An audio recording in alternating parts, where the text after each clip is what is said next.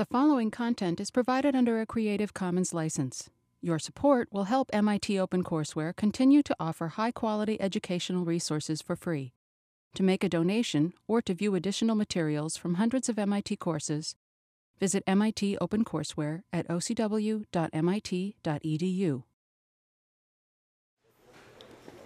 Okay, so I'd like to begin the second lecture by reminding you what you, we did last time. So last time,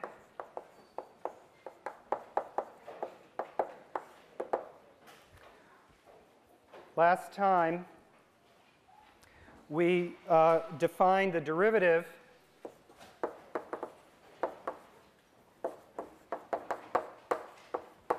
as a slope of a tangent line.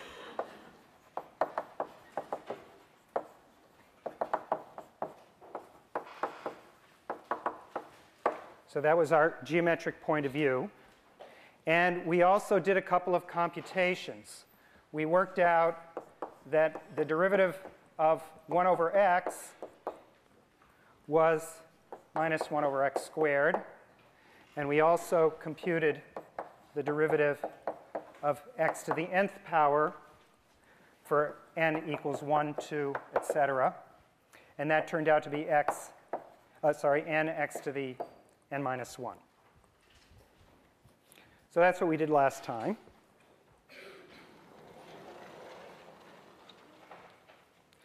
And today, I want to finish up with other points of view on uh, what a derivative is. So this is extremely important. It's almost the most important thing I'll be saying in the class, but you'll have to think about it again when you start over and start using calculus in the real world. So again, we're talking about what is a derivative.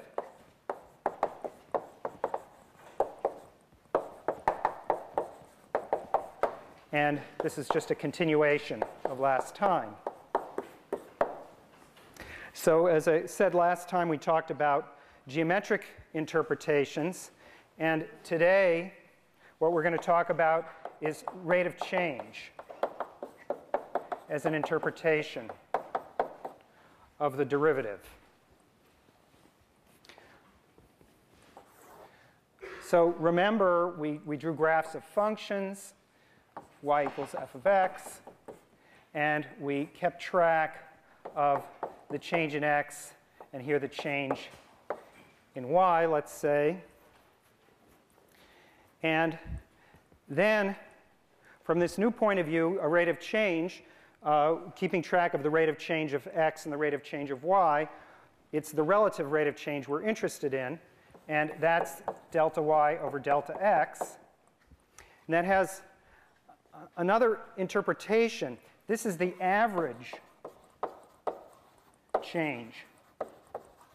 Now, usually we would think of that if, if x were measuring time, and so the average, and, and that's when this becomes a rate. And uh, the average is over the time interval delta x. And then the limiting value is denoted dy dx. And that is the, so this one is the average rate of change, and this one is the instantaneous rate.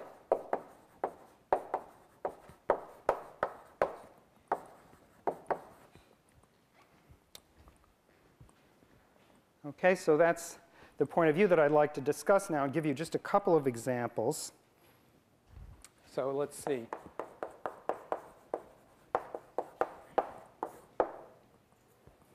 Well, first of all, uh, so maybe some examples from physics here. So Q is usually the name for, for uh, a charge. And then dq dt is what's known as current. So that's one physical example. A second example, which is probably the most tangible one, is uh, we could denote the letter S by distance. And then the rate of change is what we call speed. So those are the uh, two typical examples, and, and I, I just I want to illustrate uh, the second example in a little bit more detail because I think it's important to have some visceral sense of, of this notion of instantaneous speed. And I get to use the example of uh, this very building to do that. Uh, probably you know, or maybe you don't, that uh, on Halloween uh, there's an event that takes place in this uh, building, or really from the top of this building, which is called the pumpkin drop. So, so let's illustrate this idea of rate of change with the, the pumpkin drop. So what happens is uh, this building, well, let's see, here's the building. And here's the, here's the dot, that's the beautiful grass out on this side of the building, okay? And then there's some people up here and very small objects. Well, they're not that small when you're close to them, uh, that get uh, dumped over the side there, and they, they fall down. That's, you know, everything at MIT, or a lot of things at MIT, are physics experiments. So that's, that's the pumpkin drop. So uh, roughly speaking, actually, this is the building's about 300 feet high. We're, we're down here on the um, first usable floor. And uh, so uh, we're going to use, instead of 300 feet, just for convenience purposes, we'll use um, 80 meters because that makes the numbers come out simply. Okay, so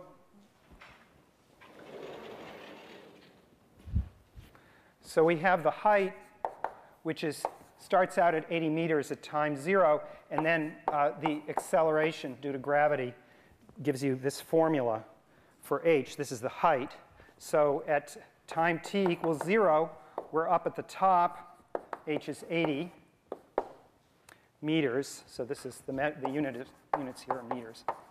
And at time t equals 4, you notice uh, 5 times 4 squared is 80. So uh, I picked these numbers conveniently so that we're down at uh, the bottom.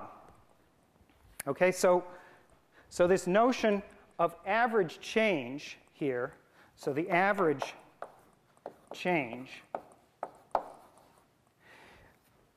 uh, or the average speed here, maybe we'll call it the average speed, since that's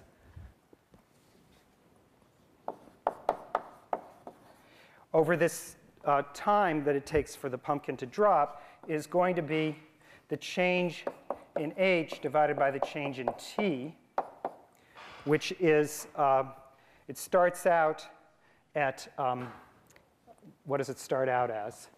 Uh, it starts out as 80, right? And it ends at 0. So actually, we have to do it backwards. We have to take 0 minus 80 because the first uh, value is the final position and the second value is the initial position. And that's divided by 4 minus 0, time 4 seconds minus time 0 seconds. And so that, of course, is minus 20 meters per second. So the average speed of this guy is uh, 20 meters a second. Now, so, so why did I pick this example? Because, of course, the average, it's, although interesting, is not really what anybody cares about who actually goes to the event. All we really care about is the instantaneous speed when it, when it hits the, the pavement.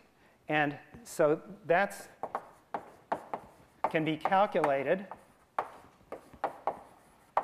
at the bottom. So what's the instantaneous speed? That's the derivative or maybe I should, uh, to be consistent with the notation I've been using so far, that's d by dt of h.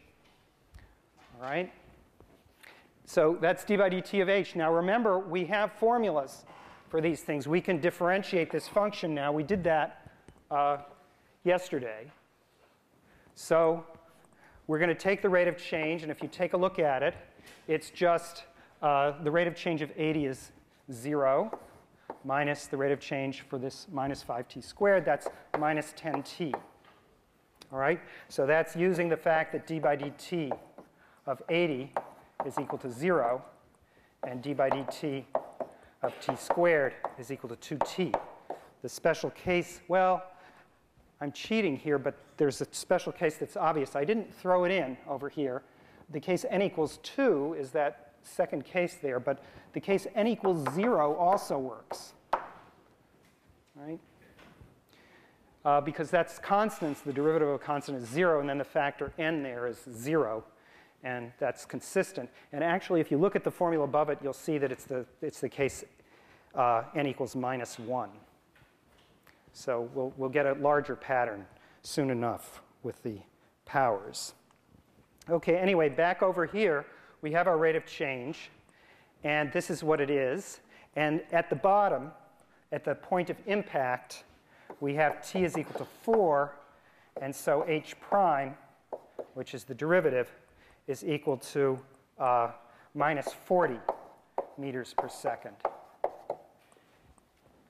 So uh, twice as fast as the average speed uh, here. And uh, if you need to convert that, uh, that's about 90 miles an hour, which is why the police are there uh, at midnight on Halloween to make sure you're all safe, and also why when you come, you have to be prepared to clean up afterwards. So anyway, that's what happens. It's 90 miles an hour. It's actually, the building's a little taller, but there's air resistance, and I'm sure uh, you can do a much more thorough study of this example. All right, so now I want to give you a couple of more examples because uh, time is, and, and, and these kinds of parameters and variables are not the only ones uh, that are uh, important for calculus. If it were only this kind of physics that was involved, then uh, this would be a much more specialized subject than it is. And so I uh, want to give you a couple of examples that don't involve time as a variable. So the third example I'll give here uh, is the letter T often denotes temperature. And then uh, d, dt dx would be what is known as the temperature gradient, which uh, uh, we really care about a lot when we're predicting the weather because it's that temperature difference that causes airflows and it causes uh, things to change. And then there's another theme which is uh, throughout uh, the sciences and engineering, which I'm going to uh, talk about under the heading of sensitivity of uh, measurements.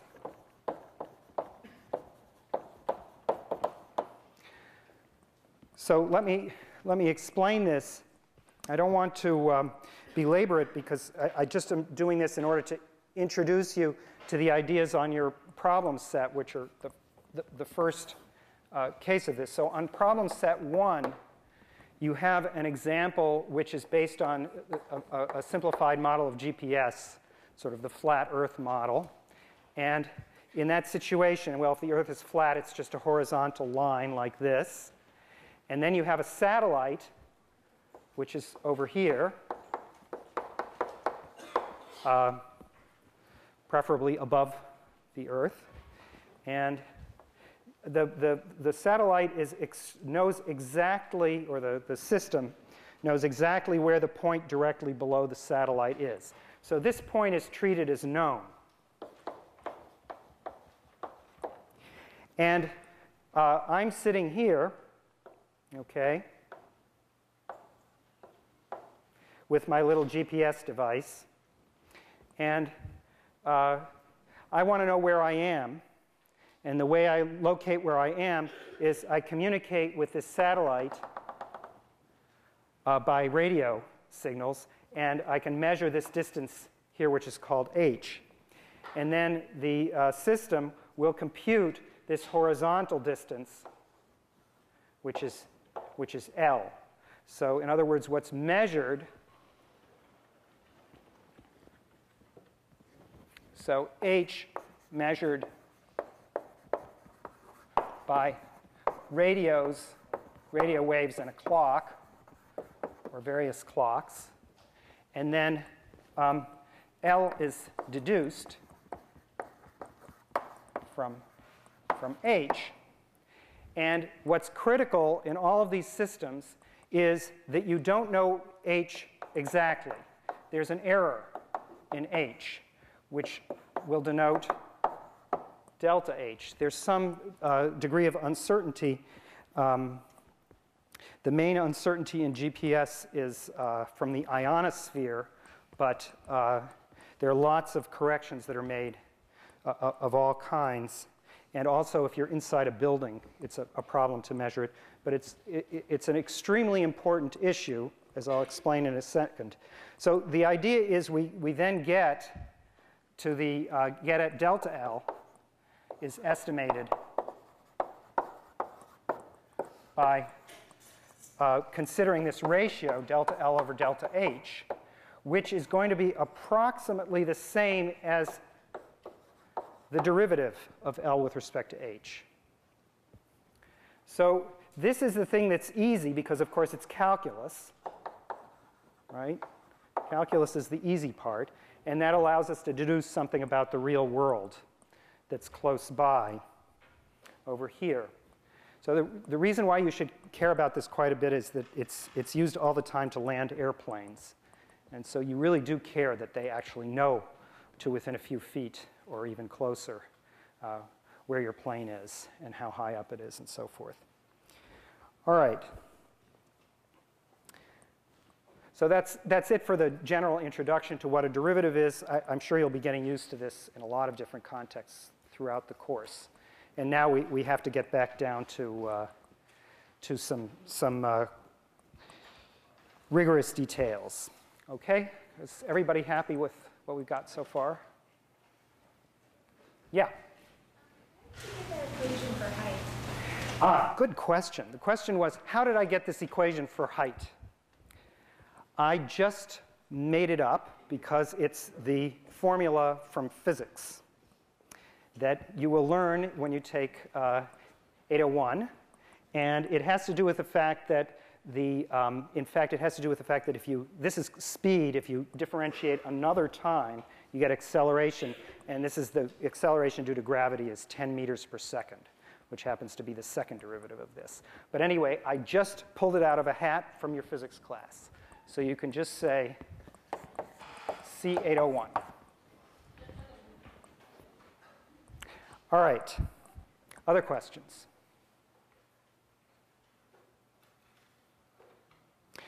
All right, so let's, let's go on now. Now, I have to be a little bit more systematic about limits. And so let's, let's do that now.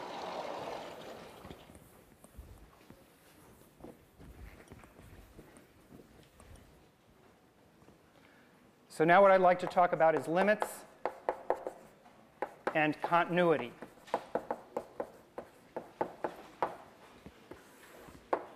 And this is a, a warm-up for deriving all the rest of the formulas, all the rest of the formulas that I'm going to need to differentiate every function you know. Remember, that's our goal, and we only have about a week left, so we'd better get started. So first of all, there's what I will call easy limits.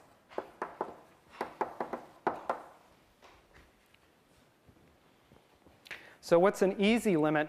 An easy limit is something like the limit as x goes to 4 of x plus 3 over x squared plus 1. And with this kind of limit, all I have to do to evaluate it is to plug in x equals 4 because, so, so what I get here is 4 plus 3 divided by 4 squared plus 1. And that's just 7 divided by 17. And that's the end of it. So those are the easy limits. The second kind of limit, uh, well, so this isn't the only second kind of limit, but I just want to point this out. It's very important, is that derivatives are always harder than this. You can't get away with uh, nothing here. So why is that? Well, when you take a, a derivative, you're taking the limit as x goes to x0 of f of x, well, uh, f of x, uh, let's try. Yeah, we'll write it all out in all its glory. Here's the, the uh, formula for a derivative. Now, notice that if you plug in x equals x0, always gives 0 over 0. So it just basically never works. So we always are going to need some cancellation.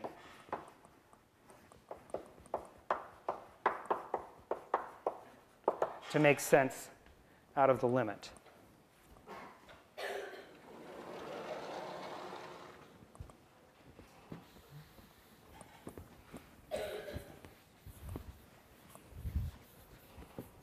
Now, in order to, in order to make things a little easier for myself to, to explain what's going on with limits, I need to introduce just one more piece of notation. What I'm going to introduce here is what's known as a left hand and a right hand limit. If I take the limit as x tends to x0 with a plus sign here of some function, this is what's known as the right hand limit.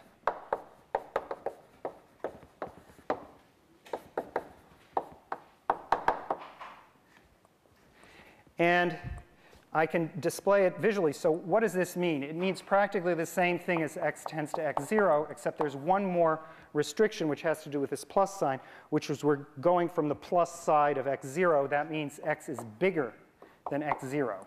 And I say right hand, so there should be a hyphen here, right hand limit, because on the number line, if x0 is over here, the x is whoops, sorry, the x is to the right. All right, so that's a right-hand limit.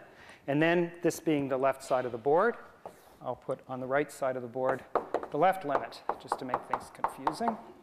So that one has the minus sign here. I'm just a little dyslexic, and I hope you're not. But, so I may have gotten that wrong, but okay. So this is the left-hand limit. And I'll draw, so of course that just means x goes to x0, but x is to the left of x0. And again, on the number line, here's the x0, and the x is on the other side of it. Okay, so those two notations are going to help us to clarify a bunch of things. It's much more convenient to have this extra bit of uh, description of, of, of limits than to just consider limits from both sides. Okay, so I want to give an example of this.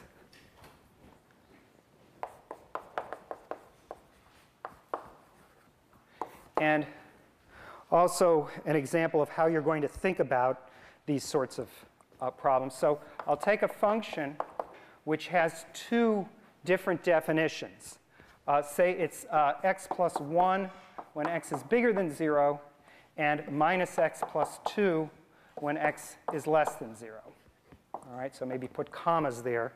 Those are, uh, so when x is uh, greater than 0, it's, it's uh, x plus 1. Now, I can draw a picture of this. It's going to be kind of a little small because I'm going to try to fit it down in here, but maybe I'll put the axis down below. So, so uh, at height 1, I have, to the right, I have something of slope 1. So it goes up like this. All right? And then to the left of 0, I have something which has slope negative 1. Uh, but it hits the axis at 2, so it's up here. All right? So I have this sort of strange antenna figure here, which is my graph. Maybe I could should draw these in another color to depict that. All right? And then if I calculate these two limits here, what I see is that the limit as x uh, goes to 0 from above of f of x, that's the same as the limit as x goes to 0 of the formula here, x plus 1, which turns out to be 1. And if I take the limit from the, so that's the left-hand limit, that's this, sorry, that's, sorry, the, yeah, I told you I was dyslexic. Which, right, this is the right. So it's that, that right half. Here we go. So now I'm going from the left, and it's f of x again. But now, because I'm on that side, the thing I need to plug in is the other formula, minus x plus 2. And that's going to give us 2. Now, notice that the left and right limits, and this is one little tiny subtlety, and it's almost the only thing that I need you to really pay attention to a little bit right now, is that this, we did not need need uh, x equals 0 value. In fact, I never even told you what f of 0 was here. If we stick it in, we could stick it in, okay, let's say we stick it in uh, on, on, uh, on this side. Let's, let's make it be that uh, it's on this side. So that means that this point is in, and uh, this point is out. So that's a, a, a, typical notation, this little open circle and this closed dot for when you include the. So, so in that case, the value of f of x happens to be the same as its right hand limit, namely the value is 1 here and not 2. Okay, so that's the, the, uh, the first kind of example. Questions? Okay, so now our next job is to introduce the definition of continuity. So that was the other topic here. So we're going to define. So f is continuous at x0 means that the limit of f of x as x tends to x0 is equal to f of x0. Right? So, so the reason why I spent all this time paying attention to the left and the right and so on and so forth and focusing is that I, I want you to pay attention for one moment to what the content of this, of this definition is.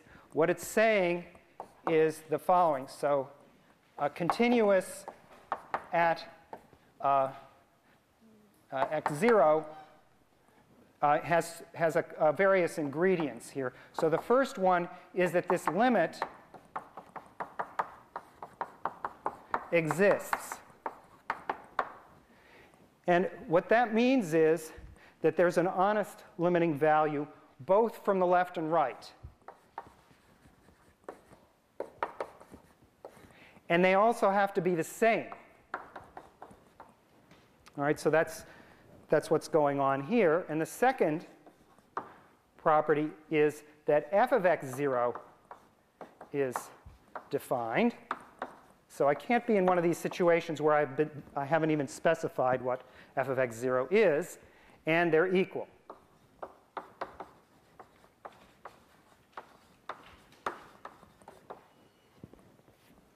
Okay?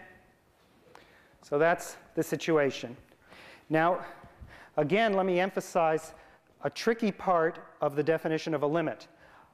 This side, the left-hand side, is completely independent, is evaluated by a procedure which does not involve the right-hand side. These are separate things.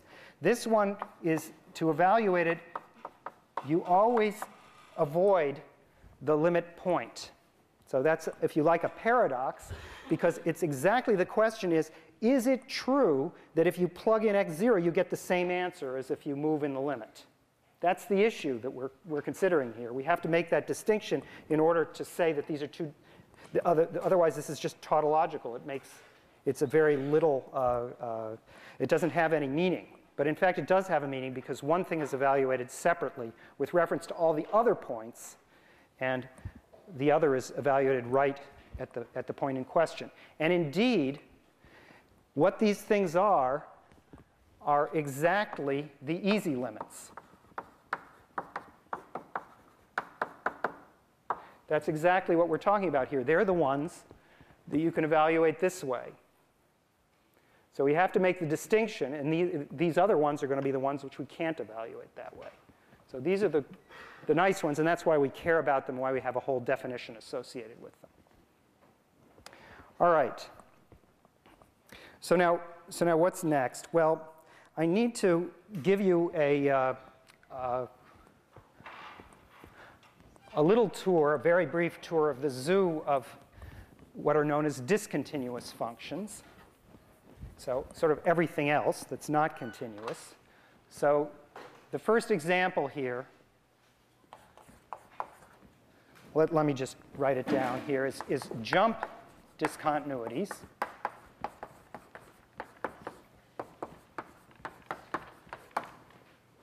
So, what would a jump discontinuity be? Well, we've actually already seen it. The jump discontinuity is the example that we had right there. This is when the limit from the left, left and right exist, but are not equal. Okay, so that's, that's uh, the, the uh, as in the example. Right, in this example, the two limits, one of them was 1 and one of them was 2. So that's a jump discontinuity. And this kind of issue of, of whether something is continuous or not is, uh, may seem a little bit technical, but, but it is true that um, that, that, that people have worried about it a lot. The, the, uh, Bob Merton, who was a, a, a, professor at MIT when he did his work for the Nobel Prize in economics, was interested in this very issue of whether stock prices of various kinds are continuous from the left or right in a certain model. And that was a very serious issue in developing the model that, that uh, priced uh, things that our hedge funds use all the time now. So left and right really can mean something very different. Uh, in this case, left is the past and right is the future. And it makes a big difference whether things are continuous from the left or continuous from the right. Uh, right, is it true that the point is here, here, somewhere in the middle, somewhere else? That's a serious issue. So, uh, the next example that I want to give you is a little bit more subtle. It's what's known as a removable discontinuity.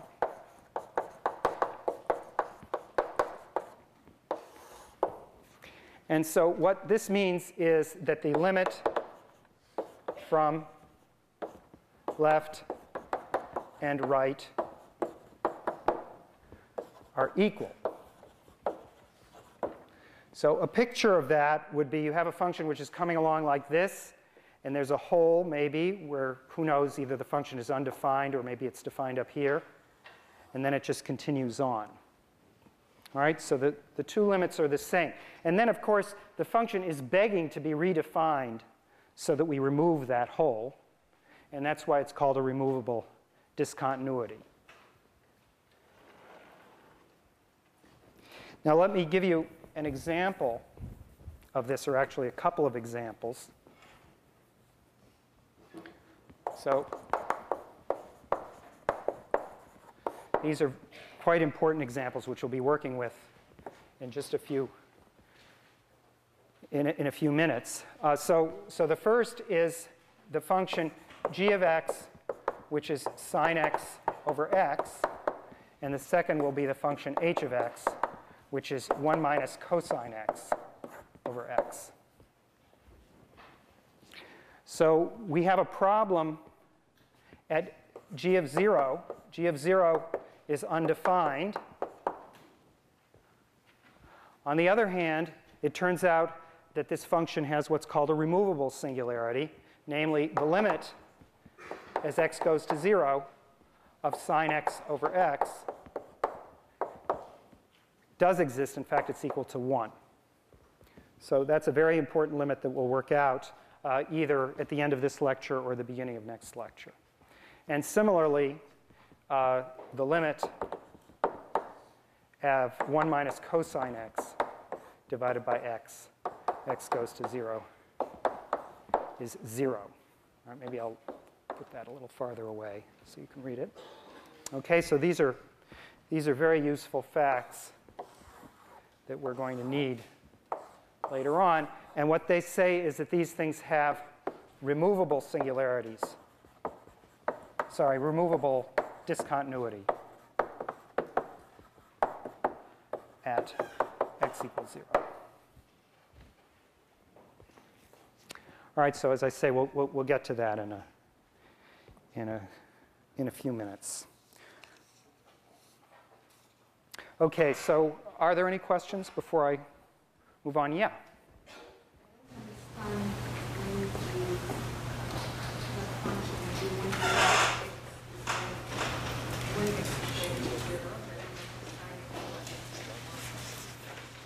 Uh, the the um, question is, uh, why is this true? Is that, is that what your question is? And the answer is, uh, it's very, very unobvious. I haven't shown it to you yet. And there's, if you were not surprised by it, then that would be very strange indeed. So we haven't done it yet. You have to stay tuned until we do, okay? We haven't shown it yet. And actually, even this, this other statement, which maybe seems stranger still, is also not yet explained. Okay, so we're going to get there, uh, as I said, either at the end of this lecture or at the beginning of next. Other questions?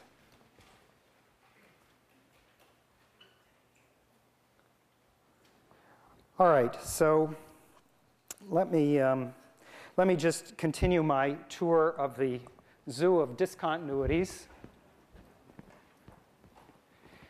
And I guess I want to illustrate something with uh, the convenience of right and left hand limits. So I'll save this board about right and left hand limits.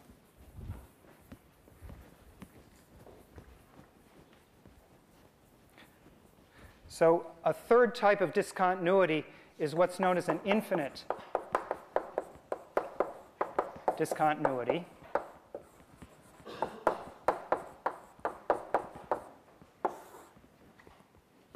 And we've already encountered one of these.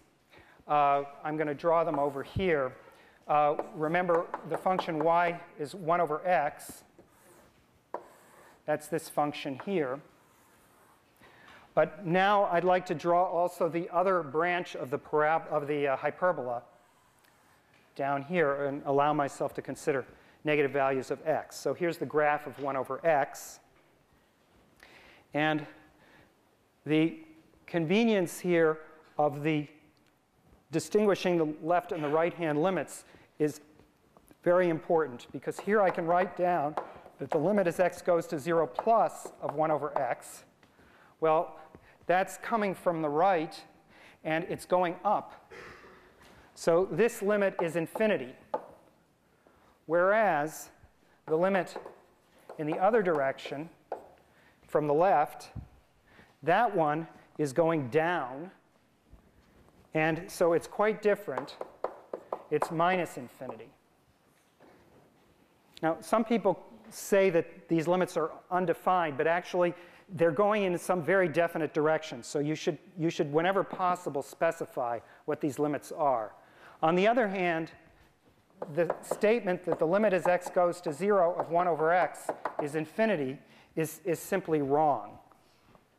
Okay? It's not that people don't write this, it's just that it's wrong. It's not that they don't write it down. I mean, in fact, you'll probably see it, and it's because people are just thinking of the, of the right hand branch. It's not that they're making a mistake necessarily, but anyway, it's sloppy. And there's some sloppiness that we'll endure and others that we'll try to avoid. So here you want to say this, and it does make a difference. You know, plus infinity is a, you know, an infinite number of dollars, and minus infinity is an infinite amount of debt. They're actually different. They're not the same. So, you know, this is sloppy and this is actually more correct. Okay, so now in addition, I just want to point out uh, one more thing. Remember, we calculated the derivative, and that was minus 1 over x squared. But I want to, so I want to draw the graph of that and make a few comments about it. So I'm going to draw the graph directly underneath the, the graph of the function. And notice what this graph is. It goes like this. It's always negative, and it points down. So now, now this may look a little strange that the derivative of this thing is this guy, but that's because of something uh, very important, and you should always remember this about derivatives. The derivative of a function looks nothing like the function necessarily. So you should just forget about that as being an idea. Some people feel like if one thing goes down, the other thing has to go down. Just forget that intuition, it's wrong. What we're dealing with here, if you remember, is the slope. So if you have a slope here, that corresponds to just a place over here. And as the slope gets a little bit less steep, that's why we're approaching the, the horizontal axis. We're getting a little, the number's getting a little smaller as we close in. Now over here, the slope is also negative. It's going down. And as we get down here, it's getting more and more negative. As we go here, the slope, this function is going up, but its slope is going down. All right, so the slope is down on both sides. And the notation that we use for that is uh, well suited to this, to this uh, left and right business. Namely, the limit as x goes to 0 of negative 1 over x squared, that's going to be equal to minus infinity, and that applies to x going to 0 plus and x going to 0 minus. So, so both have this property. And finally, let me just make one last comment about these two graphs.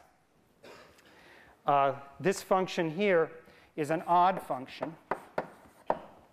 And when you take the derivative of an odd function, you always get an even function. And that's closely related to the fact that this 1 over x is an odd power and this 2, uh, x to the first power is an odd power and x squared is an even power. So all of the, your intuition should be reinforcing the, the fact that these pictures look right. Okay, now there's one last uh, kind of discontinuity that I want to mention briefly, which I will call other. Ugly discontinuities.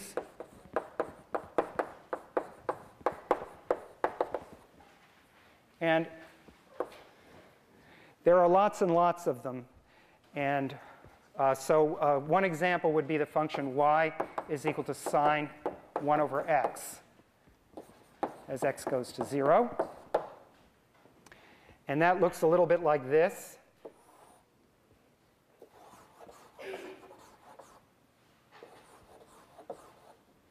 Back and forth and back and forth. It oscillates infinitely often as we tend to 0. And um, there's, there's no left or right limit in this case.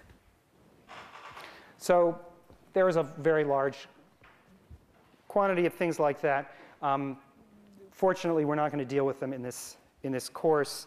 Um, a lot of times in real life, there are things that oscillate as time goes to infinity, but, but we're not going to worry about that right now. Okay, so that's our final mention of a discontinuity. And, and now I need to do just one more piece of groundwork for um, our formulas next time. Namely, I want to check for you one basic fact, one limiting tool. So this is going to be a theorem, but fortunately it's a very short theorem and it has a very short proof. So the theorem goes under the name differentiable implies continuous. And what it says is the following. It says that if f is differentiable, in other words, the derivative exists at x0, then f is continuous at x0.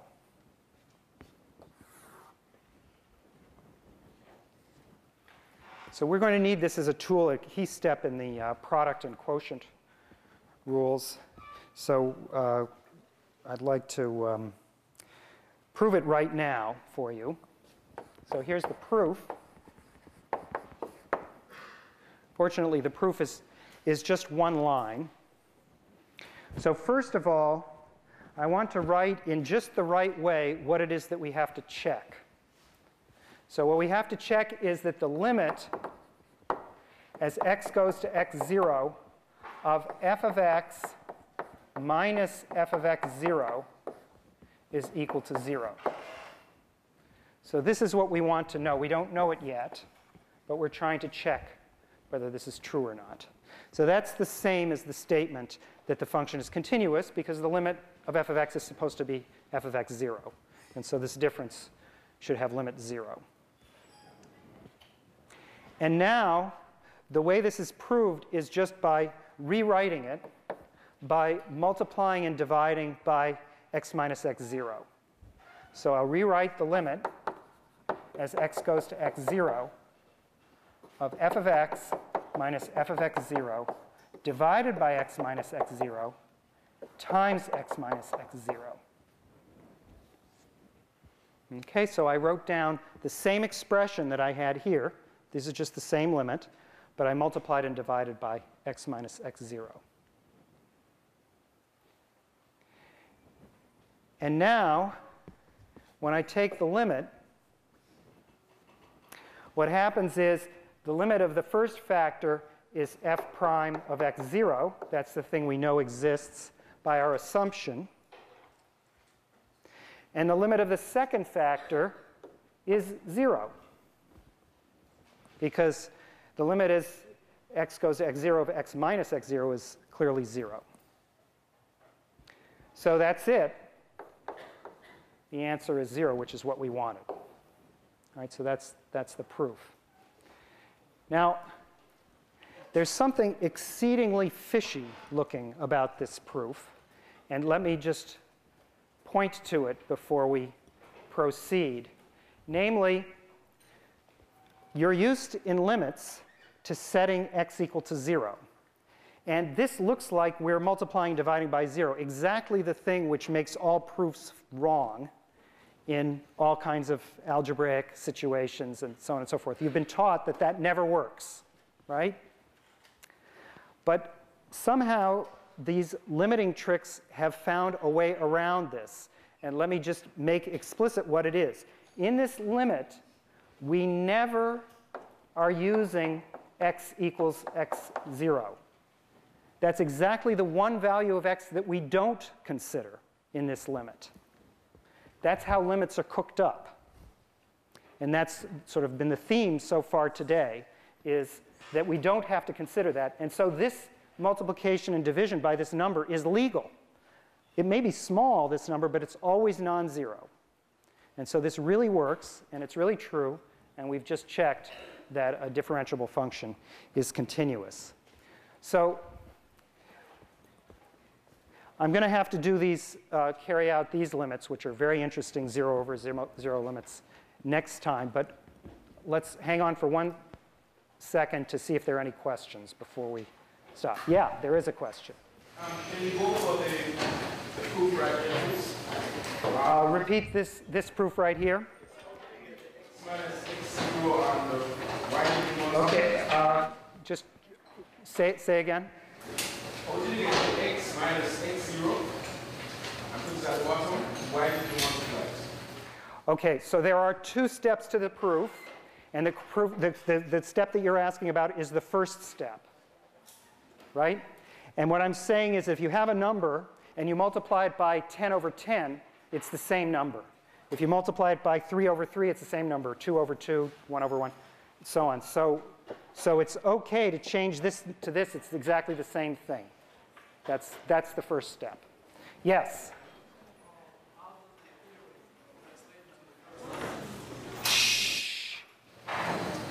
The question was, how does the proof, how does this line, yeah, where the question mark is. So what I checked was that this number, which is on the left-hand side, is equal to this, this very long, complicated number, which is equal to this number, which is equal to this number. And so I've checked that this number is equal to 0 because the last thing is 0. This is equal to that, is equal to that, is equal to 0. And that's, that's the proof. Yes?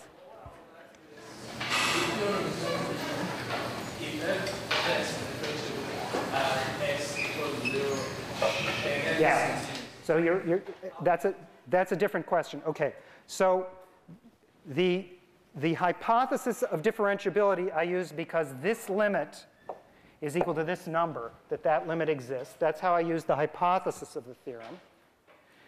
The conclusion of the theorem is the same as this because being continuous is the same as limit as x goes to x0 of f of x is equal to f of x0. That's the definition of continuity.